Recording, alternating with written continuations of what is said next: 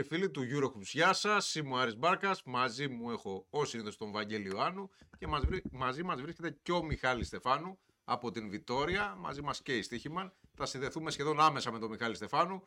Ο Παναθηναϊκός έκανε το καθήκον του με το παραπάνω. Τριαμβευτική διπλή αγωνιστική αυτή την εβδομάδα. Αντίθετα, ο Ολυμπιακός φεύγει από την Ισπανία με δύο ήττες. Μιχάλη, εσύ που είσαι στο παιχνίδι από κοντά, πες μας την εικόνα που έχεις, η οποία σίγουρα δεν ήταν αυτό που περίμεναν ούτε οι ερυθρόλεπτοι εντός ομάδας, ούτε ο κόσμος εκτός ομάδας. Καλησπέρα από την ε, Καλησπέρα, καλησπέρα, Πράγματι, καλησπέρα Βαγγέλη, καλησπέρα Άρη.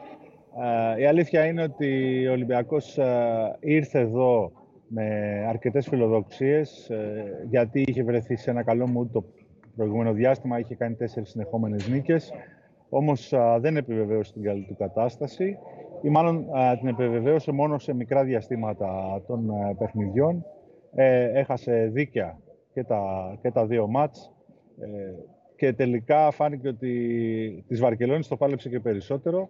Σήμερα που τουλάχιστον στο πρώτο ημίχρονο ε, φαινόταν ότι θα μπορούσε να ελέγξει την κατάσταση ε, έχοντας καυτό τον Κάναν και έχοντας πάρει σημαντική βοήθεια από, έχοντας βρει ένα πολύ ωραίο δίδυμο ε, με τον Πετρούσεφ και τον Μιλουτίνοφ. ο Ολυμπιακός προηγήθηκε σε αρκετές περιπτώσεις, αλλά κάποια, κάποιες φάσεις, ε, ξέρεις, ε, με χαμένα lay-up συνεχόμενα έφεραν εκνευρισμό. Η Μπασκόνια ε, απάντησε με κάποια σέρη. Τελικά το ημίχρονο έκλεισε ισορροπημένα με τον Ολυμπιακό να έχει κατεβάσει τους αριθμούς ε, της Μπασκόνια, μια ομάδα που σκοράρει κοντά στους 83 πόντους, είχε μόλις 33 το ημίχρονο. Στην επανάληψη όμως και συγκεκριμένα στο, δεύτερο, στο τρίτο δεκάλεπτο, ο Ολυμπιακός άρχισε να καταραίει, κάτι που είδαμε και στην Βαρκελόνη. Βέβαια, ε, εκεί υπήρξε επιστροφή, εδώ δεν υπήρξε ουσιαστικά επιστροφή. Ε, δυσκολεύτηκαν πάρα πολύ οι ερυθρόλευκοι στο επιθετικό κομμάτι. Δεν είχαν διακριθέντες, ε, πέρα από τον Κάναν, ο οποίος πάλευε μόνος στην περιφέρεια, και τον Μιλουτίνοφ με τον Πετρούσεφ. Ο Φάλ είχε και ένα πρόβλημα από ένα πέσιμο στην αρχή του παιχνιδιού και η παρουσία του στο δεύτερο ημίχρονο ήταν κακή για τον Ολυμπιακό, ειδικά στην άμυνα. Δέχτηκαν εύκολα καλάθια, πήρε μπροστά ο Μονέκε, πήρε μπροστά ο Χάουαρτ. Ε, και εφόσον η Μπασκόνια στο γήπεδό της ε, σε μια πολύ γιορτινή ατμόσφαιρα και λόγω των 750 παιχνιδιών που συμπλήρωσε στον πάγκο της ο Ντούσκο Ιβάνοβιτς, έφτασε σχετικά εύκολα στη νίκη. Ε, διπλή πλέον η νίκη της επί του Ολυμπιακού. Έχει εννοείται το πάνω χέρι σε οποιαδήποτε ισοβαθμία. 0-6 το ρεκόρ του Ολυμπιακού κόντρα στις ισπανικές ομάδες ε, φέτος και η κατάσταση ε, βαθμολογικά αρχίζει και γίνεται πολύ πολύ ζώρικη. Ε, θα τα αναλύσετε και εσείς βέβαια περισσότερο, αλλά η αλήθεια είναι ότι αυτή τη στιγμή το, ο στόχος της εξάδας απομακρύνεται πάρα πολύ και πλέον ε, θα δοθεί μάχη για, πρώτα απ' όλα για τη δεκάδα και στη συνέχεια ε, βλέπουμε. Ο Ολυμπιακός ε, δεν αποδίδει καλά στην επίθεση, έχει συγκεκριμένες ε, δυσκολίες, αλλά θα μας τα πει καλύτερα ένας από τους λίγους διακριθέντες, ο οποίος είχε την ευγενή καλοσύνη να είναι μαζί μας και θα μας πει και αυτός τη δική του άποψη. Ο Νίκολα Μιλουτίνοφ είναι εδώ να πάμε λίγο πιο κοντά του για να μας uh, παίρνει κάμερα. Καλησπέρα, Νίκο. Καλησπέρα. Uh, your comments for the game, uh, I think it was uh, two different parts, uh, but at the end, a tough loss. Yeah, for sure, tough loss. Uh, we didn't play good today. Really, one of the worst game we play, and uh, it's a shame to show this kind of picture in, the, in this part of the season. We should play much better, and uh, today we were not a team. Today we didn't play as one, and uh, we have to look ourselves in the mirror, take responsibility, and uh, keep working harder because we have to play better. Because this is uh, this is not good. Uh, you came here with four wins in a row. Uh, seems to be in a good condition. Uh, what happened and uh, you didn't perform well? I mean, we were we were not physical first of all, and this is happening to us also in the previous game against Barcelona. we should play more tough. We should play more physical. We should play we, we had many turnovers too, and uh, we should just have to play more smarter the basket. Okay. Uh, now uh, you lost a little bit your position in, uh, uh in, in, the board, and uh, you have to to step up in the next games.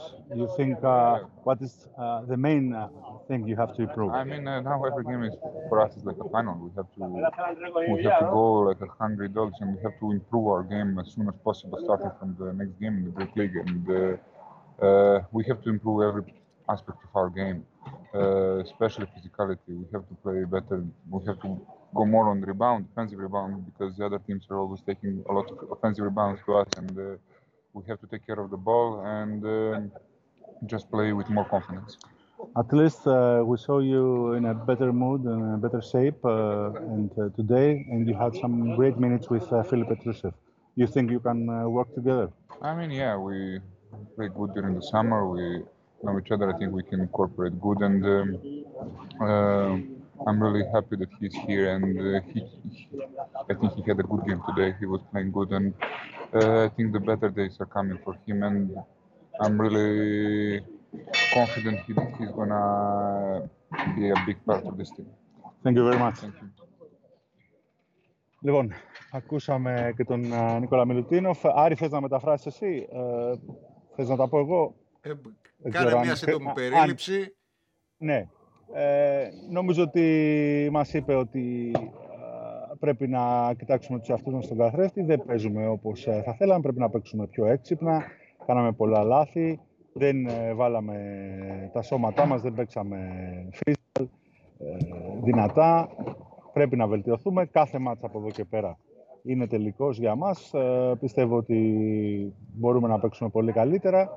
Ε, όσον αφορά τον ίδιο και τη συνεργασία του με τον Πετρούσεφ, είπε ότι γνωριζόμαστε καλά, παίξαμε μαζί το καλοκαίρι. Ε, είμαι πεπισμένος ότι μπορεί να βοηθήσει και να, ε, να έχει αυτοπεποίθηση και να γίνει ένα σημαντικό κομμάτι ε, στο, στο ρόστερ, στο, στην ομάδα του Ολυμπιακού. Ε, δεν ξέρω αν ε, έχασα κάτι, γιατί όχι, και τα ακουστικά και δεν άκουγα. Σε γενικές ε, γραμμές αυτά είπε ο Νικόλα Μιχάλη και αυτό που θέλω να μας μεταφέρεις γιατί πρέπει και εσύ να αποχωρήσει αφού σιγά σιγά διαλύεται και το γήπεδο. Είναι κατά πόσο... Νομίζω ένα, ναι. ένα, ένα πεντάλεπτο νομίζω τουλάχιστον το έχουμε ακόμα. Οπότε ναι, εντάξει, κα, ακόμα δεν κατά έχουμε πόσο... κάνει μπάνιο. Θα μου κάνουν και ένα σήμα, δεν πιστεύω να με αφήσουν εδώ. Ναι. Κα, κατά πόσο θεωρείς ότι αυτό το 0-2 0-6 συνολικά, 0-6 συνολικά απέναντι στους Ισπανούς είναι πια ένα πολύ σοβαρό καμπανάκι για το τι πρέπει να κάνει ο Ολυμπιακός από εδώ και πέρα με δεδομένο ότι στις 7 Φεβρουαρίου κλείνουν τα ρόστερ. Δηλαδή, θεωρητικά προλαβαίνει να μπει ακόμα και στη διαδικασία του να προσθέσει παίχτη. Κοίταξε να δεις, αν ε, μείνουμε στα κλισέ ότι οι ισπανικές ομάδες είναι ομάδες ρυθμού, που ανεβάζουν το τέμπο, που στηρίζονται συνήθως περισσότερο στο, στο επιθετικό κομμάτι και εκεί ο Ολυμπιακός φαίνεται ότι φέτος υστερεί, είναι αρκετά κάτω σε σχέση με πέρυσι. Ε, νομίζω ότι ναι, είναι φανερό ότι πρέπει να αλλάξει κάποια πράγματα. Δεν ξέρω αν μπορεί να βρεθεί η λύση ε, με το υπάρχον ρόστερ, το οποίο ποσοτικά πλέον ε, δεν είναι μικρό. Αλλά η αλήθεια είναι ότι ακόμα φαίνεται ότι ο Ολυμπιακός ψάχνεται σε, ε, σε, σε δίδυμα, σε, σε σχήματα κτλ. Φαίνεται ότι κάτι του λείπει. Ε, κατά την προσωπική μου άποψη, του λείπει ένα σημείο αναφοράς, ένας παίχτης με σοβαρό impact στο παιχνίδι, όχι μόνο το δικό του, ε, αλλά όλης της ομάδας. Όχι δηλαδή ένας παίχτη που θα πάρει την μπάλα και θα τη βάλει απαραίτητα στο καλάθι, αλλά ένας παίχτη που θα αποφορτήσει και τους υπόλοιπους και η παρουσία του α, θα ανεβάσει όλη την ομάδα. Ε, τι να πω, ένας παίχτης ε, όπως ήταν ο περσινός του MVP, ε, νομίζω, του λείπει, υπό την έννοια... Αυτόν δεν μπορεί να τον βρει, Μιχάλη. Ναι, Υπό, γι' αυτό το λέω, υπό την έννοια ότι ε, ξέρουμε ότι ο Γιώργος Μπαρτζόκας ε, δεν τρελαίνεται, να το πω έτσι, για παίχτες που θα έχουν την μπάλα, θα πάρουν 20 προσπάθειες. Ε, του αρέσει να παίζει αυτό το στυλ. Απλά αυτό το στυλ ε, θέλει και κάποιες προσωπικότητες οι οποίες να το υποστηρίζουν και λίγο πιο πάνω από τους υπόλοιπους. Λοιπόν, δηλαδή... επειδή θα πρέπει να φύγει σε λίγο για να το ακούσεις, ναι, ναι, θα ναι. κάνουμε εμείς λίγο μεγαλύτερη ανάλυση επειδή το είδαμε πιο αποστασιοποιημένα από τη λοψία στο παιχνίδι, ενώ εσύ το έζησες πιο έντονα από κοντά, λίγα μέτρα από το παρκέ. Ε, να το πούμε λίγο διαφορετικά. Επειδή το έθεσε ο Άρης και αυτή είναι η συζήτηση της επόμενης μέρας. Ο Ολυμπιακός αν δεν θέλει να απομακρυνθεί από τους στόχους του υπερβολικά σε Ελλάδα αλλά και Ευρωλίγκα θα πρέπει να πάρει κάποιες τολμηρές αποφάσεις. Δηλαδή θα χρειαστεί οπωσδήποτε ένα restart, μια επανεκκίνηση. Ο Γενάρης που λέγαμε ότι μπορεί να δείξει ποιο είναι το peak της ομάδας ουσιαστικά τέλειωσε. Όπως και τα "πρέπει" δίπλα από τα παιχνίδια του. Τώρα αρχίζουν οι λέξεις με κεφαλαία γράμματα πάντα τελική δίπλα από τα παιχνίδια Τελική. του. Ειδικά για την Ευρωλίγκα αλλά και για το πρωτάθλημα διότι στις 22 του μήνα παίζει με τον Παναθηναϊκό. Τι μπορεί να κάνει εν ώψη Μακάμπη και Παναθηναϊκού; Λίγα πράγματα. Εν ώψη 7η Φεβρουαρίου θα τα πούμε σε λίγο. Τόλμη, Ακριβώς. τόλμη και restart. Έτσι είναι. Ε, εγώ ε, πρέπει να σας αφήσω. Σε ειδοποιούν, ναι, Ε, σε ειδοποιούν. Νομίζω, ναι, ναι. Επειδή επιστρέφει η αποστολή αμέσως και φεύγουμε όλοι από το γήπεδο, ε, νομίζω θα τα πούμε τις επόμενες μέρες, θα τα αναλύσετε κι εσείς. Η αλήθεια είναι ότι βρίσκεται κάπως πλέον σε οριακή κατάσταση ο Ολυμπιακός και σε ένα πρέπει σημείο άμεσα. καμπής. Ε, Ναι, ναι, να βρει. Δεν τις ήταν λύσεις, βαριά από πλευράς έκταση σκόρη ήττα. Ήταν όμως απογοητευτική η εμφάνιση του Ολυμπιακού για πρώτη φορά τα τελευταία 2,5-3 χρόνια με την εικόνα που έδειξε στο δεύτερο ημίχρονο. Και όχι Λοιπόν. μόνο στην επίθεση, θα τα πούμε αυτά, γιατί Έτσι. περισσότεροι μένουν στην επίθεση, κυρίως στην άμυνα. Ναι. Τρομερές τρύπες στην άμυνα σε ε, συγκεκριμένες. Στο δεύτερο ημίχρονο, ναι. Ναι, βέβαια, για το δεύτερο ημίχρονο μιλάμε. Ωραία. Λοιπόν, ε, αυτά από μένα. Ε, Εντάξει, σε Μιχάλη. επόμενες εκπομπές θα έχουμε περισσότερο χρόνο να το πούμε Και καλύτερα. Καλή άνεση, συνέχεια. έγινε, έγινε. Ευχαριστούμε, ευχαριστούμε. Λοιπόν, εδώ τα- είμαστε. Τα δυο μας. Τα δύο μας. Πάμε, πάμε λίγο ανάποδα. Πάμε λι- λίγο ανάποδα. Να δούμε λίγο τη βαθμολογία. Να δούμε τι προλαβαίνει και τι δεν προλαβαίνει να κάνει ο Ολυμπιακός. Τετράδα ξέχασε. Θεωρητικά όχι. Ναι. Τετράδα ξέχασε τι. Θεωρητικά όχι.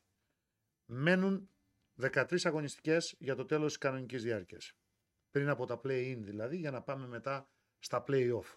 Και ακολούθως στο Final Four, που θα ολοκληρώσει τη σεζόν. Αν πάρουμε το 50-50, έτσι, κουρτίνα 1, 50-50, δεν υπάρχει γιατί είναι 13 τα παιχνίδια. Α, ας Να- πάρουμε να το, βάλουμε 50 εφτά- το 55-45. 7-6 λοιπόν. Ναι, ναι, 7-6. Στο 7-6 μπαίνει στα play, μπαίνει στα play-in. Η λογική λέει ότι νη συν 1 είσαι 8ος. Ναι, ναι. Η λογική το λέει αυτό. Δεν το λένε τα μαθηματικά γιατί φέτος μπορεί να γίνουν και άλλα περίεργα αποτελέσματα από την Και- τέταρτη θέση και κάτω. Και ε, να ξεκαθαρίσουμε ότι σε περίπτωση ισοβαθμίας πια με την Πασκόνια, ο Ολυμπιακός έχει τεράστιο πρόβλημα. Βε- Με πολλές ομάδες Ειδικά μπορεί, με την Πασκόνια, μπορεί το να λέω γιατί έχει έχει αυτή τη στιγμή το ίδιο ρεκόρ. με τη, Έχει 0-2 στην πλάτη. με τη Μονακό, Με τη Μονακό. με την Πασκόνια και θα δούμε άλλες ισοβαθμίες. Για την ώρα μένουμε σε αυτές. Μονακό και Μπασκόνια. Τώρα, ένα λεπτό. Με την Κουρτίνα 1, 55-45 και 7-6. Μπαίνει στα play-in. Δεν μπαίνει στα play-off. Θα δούμε μετά. Γιατί αν είναι 8 μετά τα play-in, έχει σημασία. Άλλο να είσαι 7 και να παίξεις με το δεύτερο, άλλο να είσαι 8 και να παίξεις με τον πρώτο. Θα μου πεις, τα βάνει η εξάδα για σένα. Τα βάνει η εξάδα. Την, Τώρα προλα- πια ναι. την προλαβαίνει, αλλά χρειάζεται υπερβάσεις. Όπως χρειάζεται και υπερβάσεις και στο πώς θα λειτουργήσει από εδώ και πέρα. Επανεκκίνηση ή αλλιώς restart. Τολμηρές αποφάσεις, είτε με το υπάρχον ρόστερ, είτε με προσθήκη παίκτη με κάθε το παιχνίδι και εύκολο γκολ. Και εύκολο γκολ μέχρι τις 7 Φεβρουαρίου, δεν ξέρω από ποια λίγκα. Διαφορετικά συμβιβάζεις ότι φέτος α, πας με, άγ- στο άγνωστο, με βάρκα, την ελπίδα. Έχει πολλά σκαμπανεβάσματα ο Ολυμπιακός για να πιστέψουμε ότι θα σταθεροποιηθεί ε, στον επόμενο μήνα ή στους επόμενους δύο μήνες. Ούτε τρεις δεν του φτάνουν για να σταθεροποιήσει την απόδοσή του με αυτή την εικόνα που έχει. Γιατί απόψε έδειξε κάτι που δεν είχε δείξει σχεδόν σε κανένα από τα προηγούμενα παιχνίδια της σεζόν. Τι, ότι πέρα από το πρόβλημα στον γκολ, την κρίσιμη ώρα, έχει τεράστιο πρόβλημα στην άμυνά του σε συγκεκριμένες θέσεις. Δηλαδή, έχει πρόβλημα στη θέση 4 όταν ο αντίπαλος έχει mobile forward. Όπως για παράδειγμα είχε απόψε η Μπασκόνια το Μονέκε. Ένα παράδειγμα λέω. Επίσης, έχει σοβαρό πρόβλημα ανεξάρτητα με το ποιον έχεις στο 5, γιατί η πιο δυνατή του θέση είναι η θέση 5 του Ολυμπιακού. Πλέον έχει 2 συν 1. Έχει φαλ Μιλουτίνοφ και τον Πετρούσεφ που παίζει καλύτερα στο 5 από ότι στο 4. Και με μέγεθος και με σούτ όπως είδαμε απόψε, με τρομερή ποιότητα και αυτός. Όμως, όταν η άλλη ομάδα έχει ψηλό που μπορεί να σουτάρει, του προκαλεί τεράστιο πρόβλημα. Και απόψε του το έδειξε αυτό ο- η Ντουσκόνια, Με το Κοστέλο. η, η Ντουσκόνια με τον Κοστέλο. Του το έχουν δείξει και άλλες ομάδες, αλλά απόψε του το έδειξε ότι έχει πρόβλημα και εκεί με τον Κοστέλο. Δεν συζητάω καν για τις αεράμινες του Πίτερς όταν έκανε ένας εναντίον ενός επιθέσεις η Ντουσκόνια με τον, ε, με τον Μονέκη. Τώρα, Εντάξει, αυτό, αυτό ήταν ένα μαρκάρισμα που ξέραμε εξ ορισμού ότι δεν μπορεί να βγει. ναι, δεν θα βγει κι άλλες φορές. Ναι, β- εντάξει. Ο, ο Μονέκε βέβαια κάνει εξαιρετική σεζόν. Εγώ αυτό που θέλω να προσθέσω, γιατί υπάρχει και συγκεκριμένο ερώτημα, είναι ότι ε, δεν ανακάλυψαμε ας πούμε, ξαφνικά την Ακρόπολη σε σχέση με το ρόστερ του Ολυμπιακού. Ήταν δεδομένο ότι το πράγμα δεν έχει λειτουργήσει και αυτό γίνανε και ενισχυτικές κινήσεις. Δεν έχουμε δει ακόμα το Μήτρου Λόγκου ουσιαστικά ενεργό. Ε, και επειδή στο βάθος υπάρχει και η, τα εγχω- οι εγχώριες διοργανώσεις, υπάρχει και το κύπελο που έρχεται και υπάρχει και το πρωτάθλημα στο βάθος. Να ξεκαθαρίσουμε ότι τα πράγματα αυτή τη στιγμή είναι υπερφορτωμένα σε ό,τι αφορά τους ξένους για τον Ολυμπιακό. Γι αυτό Μόνο αποκτήθηκε και ο αντικαταστάσεις. Πετρελό. Μόνο αντικαταστάσεις πια μπορούν να γίνουν. Δεν έχει νόημα να προσθεθεί ένας επιπλέον παίχτη. Και είναι δεδομένο ότι υπάρχουν έξι θέσεις που έτσι όπως έχει διαμορφωθεί το ρόστερ είναι μη διαπραγματεύσιμες. Στην περιφέρεια δεν μπορεί κανένας να φανταστεί ότι ο Ολυμπιακός θα κατεβάσει ρόστερ χωρίς τον Κος και χωρίς τον Κάναν. Δεν γίνεται Δύο. δεν βγαίνουν τα κουκιά και επίσης από το 4 και πάνω όλοι οι παίχτε είναι ξένοι. Υπάρχουν δηλαδή ο Φολ και ο Μιλουτίνοφ και φυσικά υπάρχει ο Πετρούσεφ και ο Πίτερς. Έξι. Τελειώσαμε. Υπάρχει και ένας έβδομος που μπορεί να είναι μπαλαντέρ για το ελληνικό πρωτάθλημα. Λογικά ή ο Μακίσικ ή ο Μπρασδέκης, ανάλογα με το ποιος είναι σε καλύτερη κατάσταση. Ο Μπρασδέκης είναι επένδυση και για το μέλλον. Δεν βλέπω πώς θα κουνηθεί, ειδικά το καλοκαίρι. Θεωρώ ότι ο Σίγμα πια ε- είναι, παρότι αποκτήθηκε με άλλες προπτικέ, είναι ένας παίκτης καθαράς πληρωματικό. Δεν έχει άλλο ρόλο. Στην Ελλάδα είναι εκτός. Στην Ελλάδα είναι εκτός, δεν πρόκειται ποτέ να υπάρξει εντός και θεωρητικά και στο 3 είναι ανάλογη η κατάσταση. Οπότε το να αποκτηθεί ένας ακόμα παίχτης σε αυτή τη φάση είναι τεράστιο ρίσκο και θα αφορά μόνο την Ευρωλίγκα. Θα μου πεις δεν μπορεί να γίνει, ας πούμε το Μιλάνο συνεχίζει να προσθέτει παίχτες.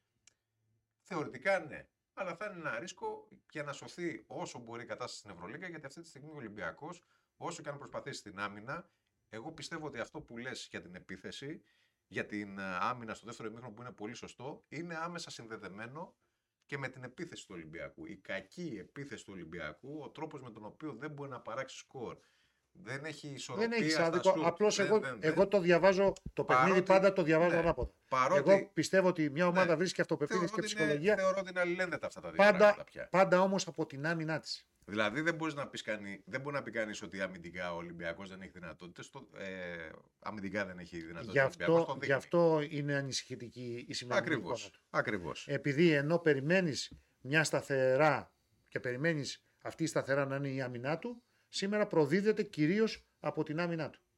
Επαναλαμβάνω ότι δεν είναι η έκταση του σκορ, η έκταση της διαφοράς που οδηγεί στα συμπεράσματα αυτά. Είναι η εικόνα, ο τρόπος με τον οποίο λειτουργήσε ή δεν λειτουργήσε σε τρίτη και τέταρτη περίοδο για να χάσει αυτό το μάτς με κατεβασμένα χέρια.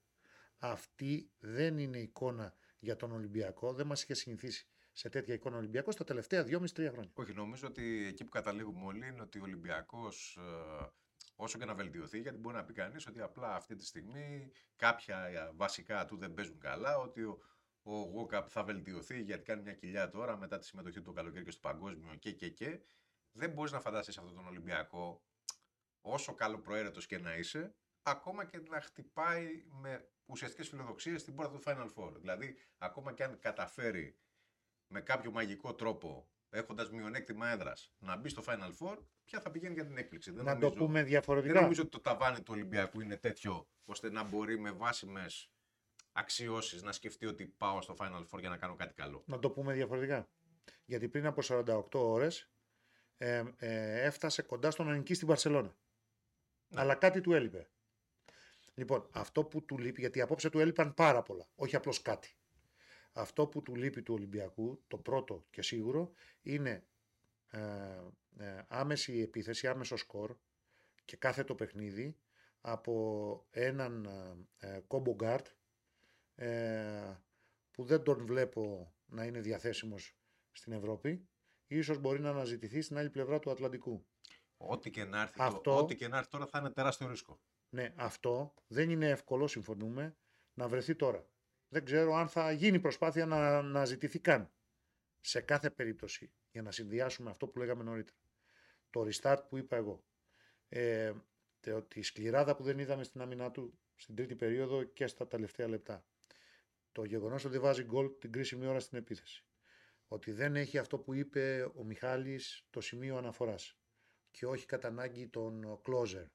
Δεν χρειάζεται closer.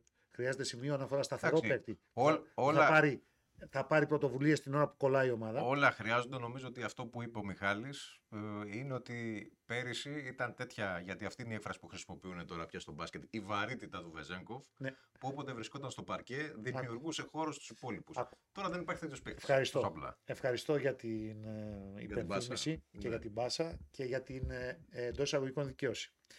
Την gravity Ναι, ναι. μιας ομάδας ως ορολογία την έχω εισάγει εγώ. Στα... ναι. Που- Κενά δαιμόνια. και δεν μιλάμε τώρα για τον νόμο του Νεύτωνα και Ναι, αυτή ναι, τη ναι, ναι, βαρύτητα. ναι. Μιλάμε για τη βαρύτητα μιας ομάδας, ενός παίκτη, δύο παικτών, τριών, συνολικά μιας ομάδας, ε, ε, με βάση το σουτ και την ικανότητα να σας σκοράρει και να παίρνει πόντους από την περίμετρο. Που θα υποχρεώσει τον αντίπαλο να μην κλέψει στην άμυνα, να μην φλωτάρει μέσα, να μην κλείσει, αλλά να βγει να πιέσει. Λοιπόν, αυτή τη βαρύτητα το ξέραμε ότι δεν θα την έχει ο Ολυμπιακός. Δεν περιμέναμε όμως ότι θα χάσει και τη σκληράδα στην άμυνά του. Δεν περιμέναμε ότι θα χάσει κάποια μάτς όπως το σημερινό που είχε ένα μεγάλο πρέπει, μεγαλύτερο από της Βαρκελόνης στην Τετάρτη, ε, από την Πασχόνια, με κατεβασμένα χέρια ξαναλέω. Άρα, ανακεφαλαιώνοντας. Τώρα, είτε με προσθήκη Όχι, παίκτη αναγκαστικά που με θα αντι- προσθήκη, δεν υπάρχει κάτι Ή- άλλο. Είτε λέω με προσθήκη παίκτη που θα αντικαταστήσει έναν, ίσως και δύο. Μμ. Ίσως και δύο. Δηλαδή ο Ολυμπιακός μπορεί να κόψει δύο παίκτες. Έναν οριστικά και έναν να τον δώσει δανεικό για να τον ξαναπάρει το καλοκαίρι που θα χτίσει μια άλλη ομάδα, με μια άλλη προοπτική, με μια άλλη δυναμική. Είτε χωρίς προσθήκη παίκτη, χωρίς αντικατάσταση παίκτη, ο Ολυμπιακός πρέπει να πάρει μια τολμηρή απόφαση τώρα με ποιους θα πάει και ποιους θα αφήσει. Εντάξει, δεν, νομ- δεν γίνεται να ποντάρει κορώνα γράμματα και να ρισκάρει νομίζω, νομίζω ότι αυτό στην πράξη έχει γίνει. δεν μπορεί να πηγαίνει κόκκινο-μαύρο από παιχνίδι σε παιχνίδι. Δηλαδή, ο Σίγμα δεν χρειάζεται ένσημα ούτε χρειάζεται μόρια για να μπει στο πανεπιστήμιο. Όχι. Στη Ε, νο- Βαρκελόνη, Νομίζω ότι ο Σίγμα έχει χάσει πια το στη ρόλο. Βαρκελόνη έπρεπε να παίξει ο Πετρούσεφ. Και ας έχανε ο Ολυμπιακός.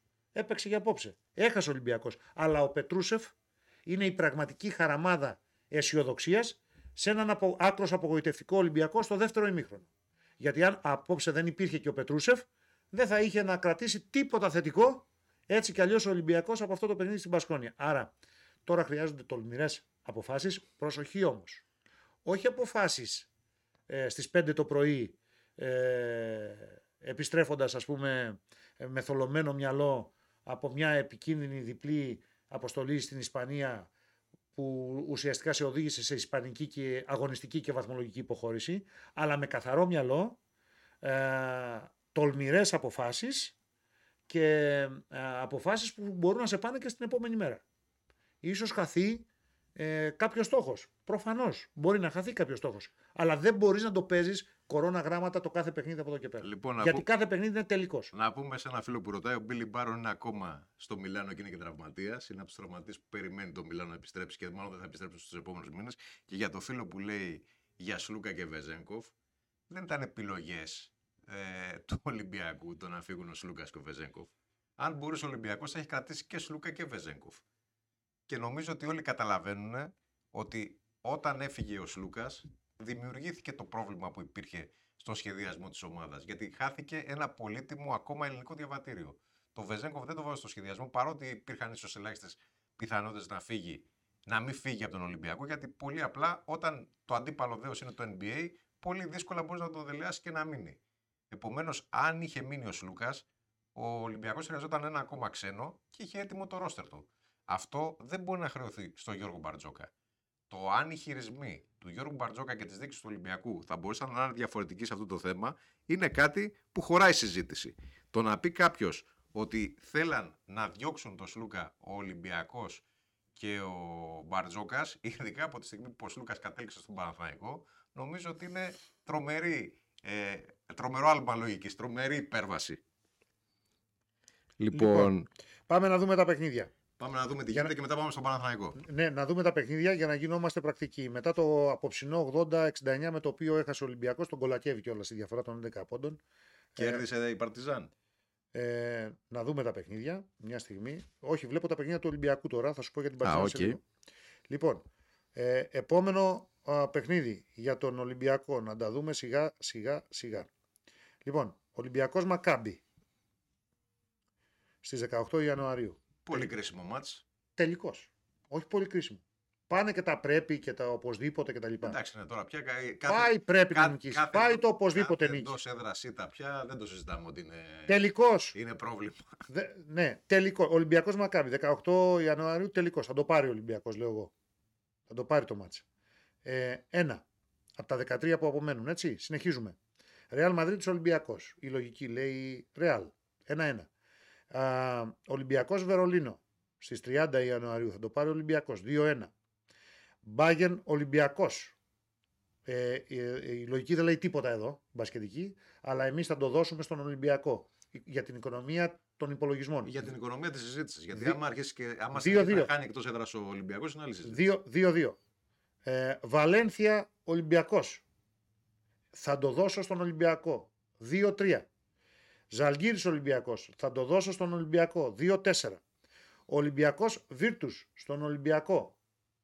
2-5. Ολυμπιακός Παναθηναϊκός.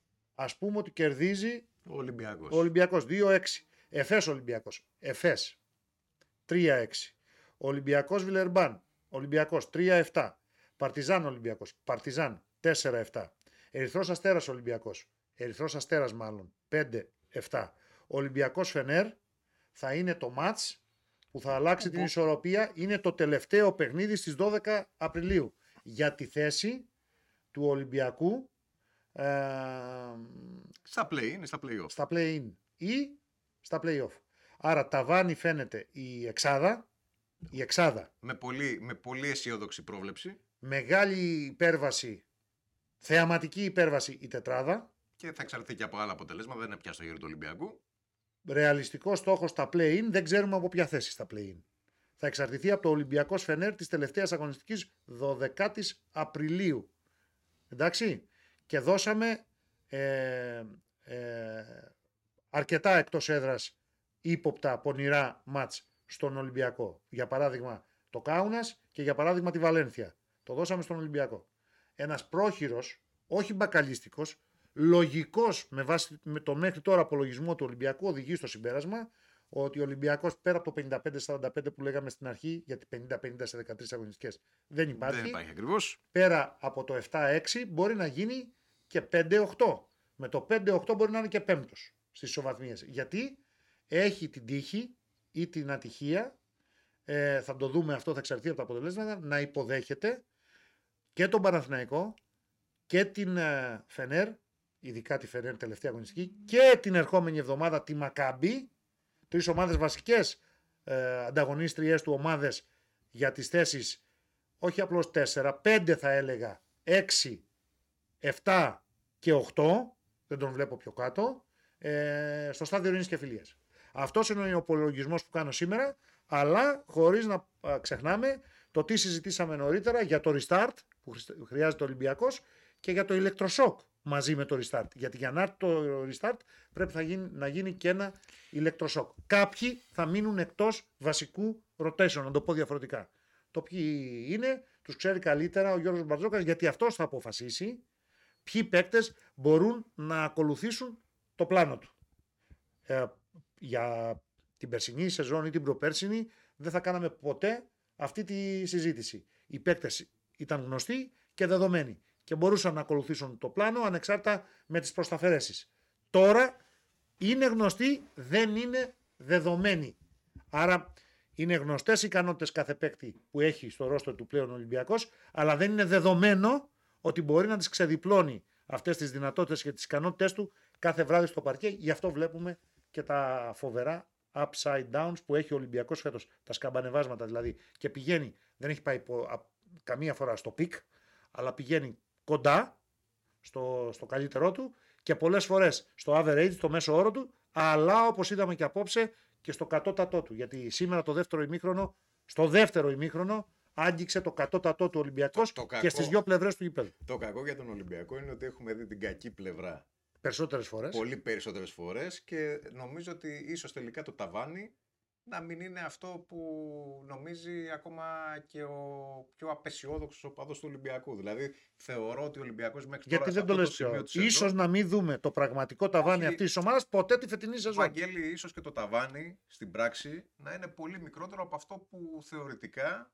στα χαρτιά η εικόνα, ειδικά στο ξεκίνημα της σεζόν, όταν η ρόλη ήταν σαφής, όταν κάποιοι παίκτες ήταν φορμαρισμένοι από το παγκόσμιο κύπελο κτλ. κτλ έδειχναν ότι τέλος πάντων υπάρχει ένας μπούσουλας. Νομίζω ότι αυτή τη στιγμή έχει χαθεί λίγο και η ισορροπία στο τι παίζει ο Το Ολυμπιακός. ίδιο λέμε με με ποιους διαφορετικό ρόλους. τρόπο. Συνεπώς, επειδή υπάρχει πίεση των συνεχόμενων αγώνων, συνεπώς, επειδή υπάρχει αυτή η πίεση, να μην δούμε ποτέ το πραγματικό ταβάνι αυτής της ομάδας. Για την τρέχουσα αγωνιστική περίοδο, λέω.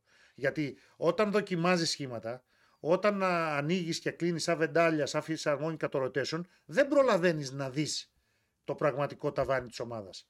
Ε, Κάποιος εντός ή εκτός εισαγωγικών σε κοροϊδεύει. Παίζει ένα βράδυ καλά και την άλλη ε, και, και στο άλλο παιχνίδι ε, σε παίρνει στο λαιμό του. Χωρίς να φταίει αυτός. Ο παίκτης εννοώ. Δεν μπορείς να βασιστείς. Δεν έχεις σταθερές. Αυτό είναι το ζήτημα. Και σίγουρα δεν έχει τους παίκτες που μπορούν να ακολουθήσουν το πλάνο που έκανε τη φήμη του Ολυμπιακού τόσο μεγάλη τα τελευταία χρόνια. Αυτό θέλω να πω. Είναι τέταρτη χρονιά που συμπληρώνεται σήμερα του Γιώργου Μπαρτζόκα στη δεύτερη θητεία του στον Ολυμπιακό. Τέσσερα Ναι. συνεχόμενα χρόνια στη δεύτερη θητεία του. Του χρόνου τέτοια εποχή θα έχει περάσει και σε μακροβιότητα το Γιάννη Ιωαννίδη. Είναι η πρώτη φορά όμως, συνυπολογίζοντας και την πρώτη θητεία του, που δεν μπορείς να βρεις σταθερές στο παιχνίδι του Ολυμπιακού. Αυτό. Άρα πρέπει πρώτα εσωτερικά να βρει από τους υπάρχοντες παίκτες ποιοι μπορούν να ακολουθήσουν το πλάνο. Είναι προφανές ότι κάποιοι δεν μπορούν. Πώς το είχε πει ο Άγγελος Αναστασιάδης, κάποια παλικάρια δεν, μπο- δεν μπορούν τα παλικάρια. Όχι όλα. Προσοχή. Εδώ δεν υπάρχουν αφορισμοί, δεν υπάρχει καταστροφολογία. Υπάρχουν όμως κάποια δεδομένα τα Όχι, οποία και- αναλύουμε. Και νομίζω ότι είναι και λογικό το να, να έχει το δικαίωμα και ο Γιώργος ε, Μπαρτζόκας μία σεζόν να κάνει λάθος προβλέψεις, λάθος επιλογές, κάποια πράγματα που υπολογίζει να μην του βγουν. Δεν νομίζω ότι χρειάζεται να δώσει τώρα εξετάσεις. Ούτε Στον θα, αθλητισμό υπάρχει και το αρνητικό αποτέλεσμα. ου- ούτε θα σταυρωθεί κανένας. Εννοείται. Είναι πολύ απλό. Ο χρόνος υπάρχει. Ε, περιθώρια να διορθωθούν βαθμολογικά τα πράγματα υπάρχουν. Αλλά υπάρχουν και δεδομένα ζητήματα. Τα οποία είναι ε, οφθαλμοφανή πλέον στον Ολυμπιακό. Και αυτά πρέπει να αντιμετωπιστούν όσο πιο σύντομα γίνονται. Γιατί τα παιχνίδια δεν μπορούν να περιμένουν. Δηλαδή, ο τελικός με τη Μακάμπη δεν μπορεί να περιμένει. Το παιχνίδι με τον Παναθηναϊκό δεν μπορεί να περιμένει. Και, Τόσο επει- απλά. και επειδή ο Ολυμπιακός και ο Παναθηναϊκός είναι συγκοινωνούντα δοχεία, μας δεν κάνουν και χώρια δεν μπορούν, ο λόγος που υπάρχει αυτή η αίσθηση γύρω από τον Ολυμπιακό, θεωρώ ότι είναι δεδομένο ότι έχει να κάνει με την τρομερή κατάσταση στην οποία βρίσκεται ο Παναθηναϊκός, που πια αν κάποιος πει ότι πάει προς το Final Four, νομίζω ότι στο τέλος θα δικαιωθεί. Αν βάλει στοίχημα Βάλε και το και ότι μαζί. ο Παναθηναϊκός Ότι όλη αυτή πάει η στο συζήτηση. Final Four, θα πάει. Ο, ο, για να είμαστε ειλικρινείς. Όλη αυτή η συζήτηση γίνεται και λόγω, και βάλε και το και με κεφαλαία γράμματα, και λόγω της τρομερής κατάστασης στην οποία βρίσκεται ο Παναθηναϊκός που έχει καλύψει την απόστασή του, όπως είπαμε και πριν από 20 μέρες, σε σχέση με την πρόοδο του Ολυμπιακού, την απόσταση τριών χρόνων μέσα σε τρει-τέσσερι μήνες. Βεβαίως. Έχει σχέση και με την πρόοδο του βασικού ανταγωνιστή του στην Ελλάδα.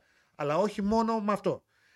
Και για να κάνουμε τη γέφυρα να πάμε και στον Παναθηναϊκό, εκεί τα πράγματα είναι εκ διαμέτρου αντίθετα. Δηλαδή, εκεί βλέπεις μια ομάδα που μεγαλώνει από μέρα σε μέρα, από εβδομάδα σε εβδομάδα, από παιχνίδι σε παιχνίδι, που ε, ε, το, το δικό της ταβάνι επίσης μεγαλώνει, κάθε φορά το πιάνει, αλλά μπορεί να πάει και πιο ψηλά και πιο ψηλά και πιο ψηλά, αλλάζει δηλαδή ο πύχης, πάει ψηλότερα, δεν τον χαμηλώνει ποτέ και τώρα δεν λέμε αυτό που είπαμε στις αρχές Δεκέμβρη, μόλις πέρασε μια κοιλιά ο Παναθηναϊκός και ξανά άρχισε να βρίσκει τη φόρμα του για να μπούμε για τα καλά σε αυτή τη διαδικασία στις γιορτές και μετά τις γιορτές, ότι δηλαδή είναι ομάδα τετράδας. Τώρα λέμε πολύ απλά ότι ο Παναθηναϊκός είναι μια ομάδα που παίζει για το πλεονέκτημα, όχι, δεν είναι απλά σε τροχιά τετράδας, παίζει για το πλεονέκτημα και παίζει ε, για να πάει με αξιώσεις στο Final Four. Αν μπορεί να βρει ε, τη Real ε, ή δεν μπορεί να τη βρει ε, σε διασταυρώσεις, δεν μπορούμε να το ξέρουμε τώρα. Το πιο πιθανό όμως είναι ότι ο Παναθηναϊκός παίζει με συντριπτικά μεγάλες πιθανότητες να μην βρει τη Real παρά μόνο στο Final Four μπροστά του. Συνεπώς έχει αποδείξει ότι όλες τις υπόλοιπες ομάδες για να περάσουμε και στον Παναθηναϊκό μπορεί όχι απλώς να τις νικήσει, μπορεί να τις διαλύσει. Πού; Ειδικά στο δικό του γήπεδο. Αυτό είναι το μεγάλο α, ατού του Παναθηναϊκού. Η απόδοσή του που προκαλεί τρόμο εντός έδρας και συνήθως σε γεμάτο κλειστό των Ολυμπιακών Εγκαταστάσεων και επίσης το δεύτερο μεγάλο πλεονέκτημα α, του Παναθηναϊκού που προκύπτει από το τελευταίο δίμηνο αβίαστα είναι πως δεν είναι απλώς μια καλή ομάδα, δεν έγινε και εξελίσσεται ως μια καλή ομάδα, ε, έχει γίνει και εξελίσσεται σε μια σπουδαία ομάδα, προσοχή εδώ, και στις δυο πλευρές του γηπέδου. Γιατί μέχρι, πριν, ε, μέχρι λίγο πριν τα Χριστούγεννα λέγαμε ότι είναι μια καλή ομάδα και μπορεί να εξελιχθεί σε σπουδαία ομάδα, ειδικά στο κομμάτι της επίθεσης, γιατί όλοι αναγνωρίζαμε το επιθετικό ταλέντο των παιχτών του. Τώρα αναγνωρίζουμε και την ικανότητα του Παναθηναϊκού να παίζει και άμυνα. Αυτά τα δύο στοιχεία λοιπόν οδηγούν εύκολα κάποιον στο να πιστέψει ότι θα διεκδικήσει με αξιώσεις στο Final Four πλέον. Πάμε δηλαδή στο επόμενο στάδιο, στην επόμενη πίστα, στο Βαγγέλη, επόμενο επίπεδο. Θα μου επιτρέψεις να σου πω ότι εδώ ισχύει ό,τι ισχύει και για τον Ολυμπιακό από την ανάποδη. Ναι, Το- ακρι- το εκ διαμέτρου πρόβλημα- αντίθετα όχι, είπα. όχι, το πρόβλημα που έχει ο Ολυμπιακός στην επίθεση αντανακλά και στην άμυνά του. Α, λες Όταν- αγωνιστικά εσύ. ό- αγωνιστικά καθαρά. Όταν ο Ολυμπιακός είναι υποφερτός στην επίθεση, είναι και πολύ καλύτερο στην άμυνα. Όταν ο Παναθηναϊκός φτάνει σε τέτοιο επίπεδο στην επίθεση, είναι και πολύ διαφορετικό στην άμυνα. Εντάξει, εγώ δεν το, το είπα και νωρίτερα, δεν το διαβάζω έτσι. Εγώ το διαβάζω διαφορετικά, αλλά δεν έχει σημασία.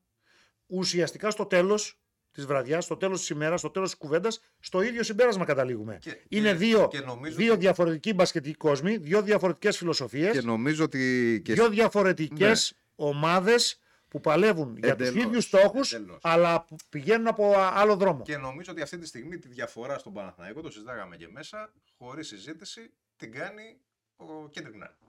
Ναι. Δηλαδή, Εν πολλοίς θα συμφωνήσω λέγοντας το εξής. Ο Κέντρικ Ναν γύρισε το διακόπτη με τον ακριβώς, ερχομό του. Ακριβώς. Μιλάμε Ομ- για Παναθηναϊκό προ Ναν και μετά Ναν, καθαρά. 100% όμως για να το πούμε ολοκληρωμένα όμως η πραγματική διαφορά γίνεται λοιπόν ε, ε, η πραγματική η πραγματική διαφορά γίνεται από τον Λεσόρ από τον Γκραντ και από τον Γκριγκόνης ούτε καν από τον Ναν, τον Σλούκα και τον Μίτογλου να σου το πω αυτό ο Λεσόρ Εντάξει, τώρα αυτή είναι η συζήτηση. Κότα έκανε το αγούγα, τώρα όχι, έχουμε την κότα. όχι, γιατί αντέχει. Όλα αυτά με κάποιους αστερίσκους. Δεν θα ξεχάσω. Εγώ τουλάχιστον δεν ξεχνάω τι έλεγα πριν, να το αλλάξουμε τώρα. Ο Παναθηναϊκός θα πηγαίνει τρένο όσο δεν έχει πρόβλημα με το βασικό σέντερ. Εννοείται. Αυτό εντάξει. Αν βγει σε ένα μάτς κρίσιμο, Νομίζω ότι είναι με- αυτονόητο. με ότι- φάουλ, ότι δεν το πίσω- συζητάμε. Ότι πίσω από το Λεζόρ, παρότι έχει κάνει τρομερές εμφανίσεις ο Κώστας Αντοκούμπο. Δεν υπάρχει λύση. Δεν υπάρχει δεν λύση. υπάρχει ανάλογης ποιότητας λύσης. Έτσι, Εντάξει, αυτό αυ- είναι δεδομένο. να το βάζουμε τον αστερίσκο. Και επίσης, και επίσης το γεγονός ότι θα γυρίσει και ο Παπαπέτρου δεν σημαίνει ότι θα λυθούν και άλλα προβλήματα. Γιατί αυτή τη στιγμή το rotation του Παναθηναϊκού βγαίνει απόλυτα. Δηλαδή, ο Χουάντσο δεν ήταν ο παίκτης που θα έβαζε τους 20 πόντους. Έκλεινε όμως τους χώρους. Έβγαζε άμυνες. Ε, βοηθούσε τρομερά στην άμυνα. Αν βάλει και τα σουτ, εκεί γίνεται showtime πλέον. Μετά γίνεται showtime. Γιατί ο Ναν, είτε έτσι είτε αλλιώς, θα τα βάλει τα σουτ. Ο Μίτογλου θα βοηθήσει και από το 4 και από το 5. Όχι. Ο Σλούκας θα την κάνει τη δουλειά του. Την κάνει και ο Γκριγκόνης που είναι άλλος παίκτης φέτος. Κοίτα, να σου πω κάτι. Αυτό για τον Γκριγκόνης. Άρα υπάρχει και ο Γκρι- αστερίσκος που είπαμε Ναι. νωρίτερα. Ο Γκριγκόνης είναι μια κατηγορία μόνος του. Γιατί είναι ένας άνθρωπος που βρέθηκε με το ένα πόδι έξω από το ρόστρο του Παναθηναϊκού. Και προχτέ κάνει 7 στα 9 τρίποντα. και έκανε 7 στα 9 τρίποτα. Χαίρεται, ναι. Ο Ναν, ακόμα και όταν ο υπόλοιπος Παναθηναϊκός δεν λειτουργεί, έχει το ατομικό ταλέντο να Μάλιστα. ξεκολλήσει την ομάδα. Μάλιστα. Να- Αυτό να- που δεν έχει αυτό δηλαδή που- ο Ολυμπιακός. που έχει πει πια καταφανέστατα Από τον Ολυμπιακό. Δηλαδή σε μια δύσκολη στιγμή, όταν δεν λειτουργεί τίποτα, όταν τα πράγματα δεν είναι καλά, όταν χρειάζεσαι να σκοράρεις για να ξεκολλήσεις, για να μείνεις μπροστά, για, για, για, για, αυτό που έκανε με τρομερή επιτυχία πέρυσι ο Βεζέγκοφ και σε ως ένα μεγάλο βαθμό και ο Κώστας Λούκας και συνεχίζει να το κάνει για τον Παναθηναϊκό, ο Ναν το κάνει σε ένα επίπεδο που ανήκει αυτόματα, χωρίς να το πολύ συζητήσουμε, με πολύ μικρή παρουσία μέχρι τώρα στη διοργάνωση, στην ελίτ της Ευρωλίγκας. Δηλαδή, πραγματικά, τον Ναν πού τον κατατάσσεις στους γκάρ της Ευρωλίγκας. Ο μόνος λόγος που δεν βρίσκεται ακόμα στη συζήτηση για το αν ανήκει, ας πούμε, στους καλύτερους shooting guard είναι το ότι το δείγμα είναι πολύ μικρό.